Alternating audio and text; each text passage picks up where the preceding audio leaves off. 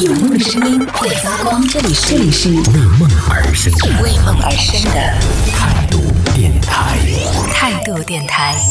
这里是为梦而生的态度电台，我是男同学阿南。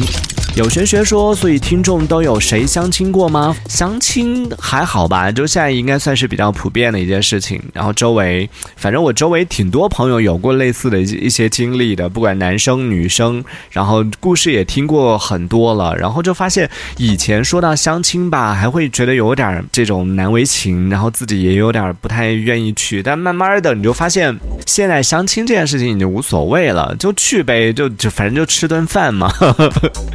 就当是一个饭局，对吧？就参加就好了，就该吃吃，该喝喝，然后大家就一拍两散，就无所谓了。发现这其实也是一个就年轻人的一种社交方式。哎，顺便也可以问一下大家，相亲有没有那个叫什么“买卖不成仁义在”，然后相亲没成，最后成朋友的有吗？就最后就就发现，哎，大家虽然没办法可以在一起，但可以成为朋友，一起相处还挺聊得来的。有这种情况吗？应该也会有吧，就应该也有挺多相亲时候出现的各种各样的一些状况的。之前有采访了一个嘉宾，他就是那种心态。后来我看那个圆桌派里边，好像蒋方舟吧，蒋方舟当时他有说了一个理论，然后那个理论和我当时采访的那个女孩理论是一样的。我当时采访的那个女孩是相亲过五十多次，然后最后没有找到自己合适的，然后原因我就问他说是不是他眼光高，他说可能也是，但是其中还有一点就是他其实相亲这件事情呢，刚开始是家里逼着他去相亲，是一件挺痛苦的事情，但是慢慢的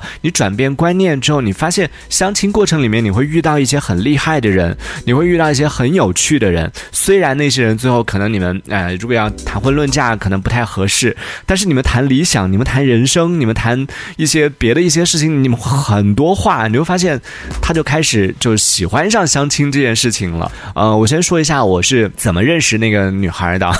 当时是要做这个相亲的这个主题，然后上网去找一些有过相关这种经历的朋友去聊天，然后当时又加入了一个还是在豆瓣儿的时候啊，你知道豆瓣儿上有很多各种各样的一些奇 奇人，然后加入了一个小组，就就认识到他了，然后就他就分享起来他的经历，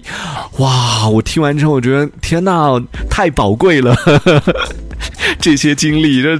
听起来可以写一本书。他各行各业什么少见的一些职业什么都有遇过，就是相亲的过程里面口腔医生啊都有遇到过。然后探讨的话题也是五花八门的。他说你会发现，就相亲没什么经验的人去相亲呢，可能去的就是啊，大家坐在那个地方就谈谈各自的条件啊什么的。经验丰富一点呢，特别是他也是一个经验丰富的，对方也是一个经验丰富的，就是上来之后大概三五句话就大概知道了，我们是不合适的。但是呢，我们反正都已经坐下来了，而且呢，发现哎，你这个人挺有趣的啊，我们还挺聊得到一块儿的。我们基本上三五句话之后就已经离开这个相亲的主题，就已经变成了一个 临时的这种陌生人社交，然后马上就很很快就找到了一些共同话题，就聊成朋友的，然后也会有的。我就觉得哇，那这样的人生很精彩。这就是后来看圆桌派的时候，蒋方舟也提到的一个观点。他说他很喜欢相亲，然后他相亲也是相亲了很